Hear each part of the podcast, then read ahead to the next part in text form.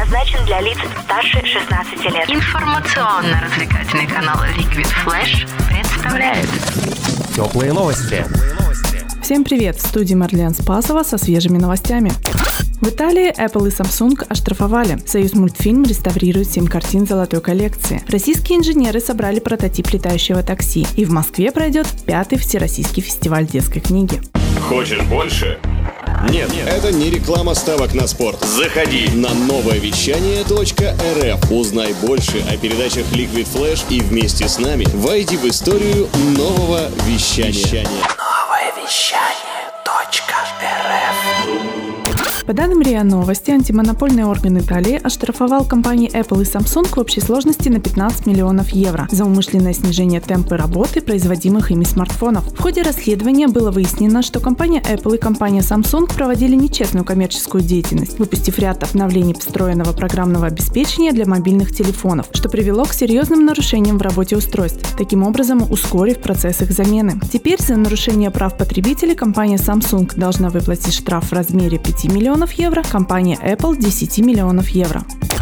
По данным РИА Новости, семь картин из золотой коллекции «Союз мультфильма» сейчас находятся в реставрации. Две из них будут уже готовы в декабре. По словам председателя правления киностудии «Союз мультфильм» Юлианы Слащевой, в списке картин находится «Снежная королева», «12 месяцев», «Конек-горбунок», «Сказка о царе Салтане» и «Щелкунчик». «Союз мультфильм» планирует показывать отреставрированные картины из золотой коллекции на большом экране, а вопрос переозвучки будет решаться вместе со зрителем. Напомним, что крупнейшая в России студия мультипликационных фильмов «Союз мультфильм была образована 10 июня 1936 года.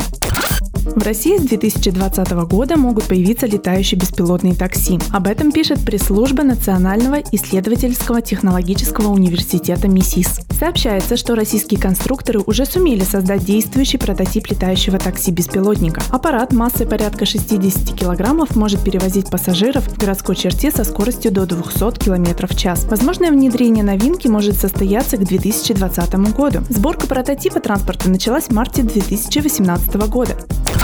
26 по 28 октября в Российской государственной детской библиотеке пятый раз пройдет Всероссийский фестиваль детской книги. Организаторы решили выбрать в 2018 году непростую, но актуальную главную тему – книга бумажная и электронная. Более 40 издательств представят свою продукцию для детей. Об этом сообщается на официальном сайте Министерства культуры РФ. Среди множества мероприятий фестиваля встречи с авторами, презентации новинок, популярные спектакли, демонстрация мультфильмов и даже детская читательская конференция. 28 октября состоится чествование лучших детских писателей и иллюстраторов. Это были теплые новости. Меня зовут Марлен Спасова. Всем пока.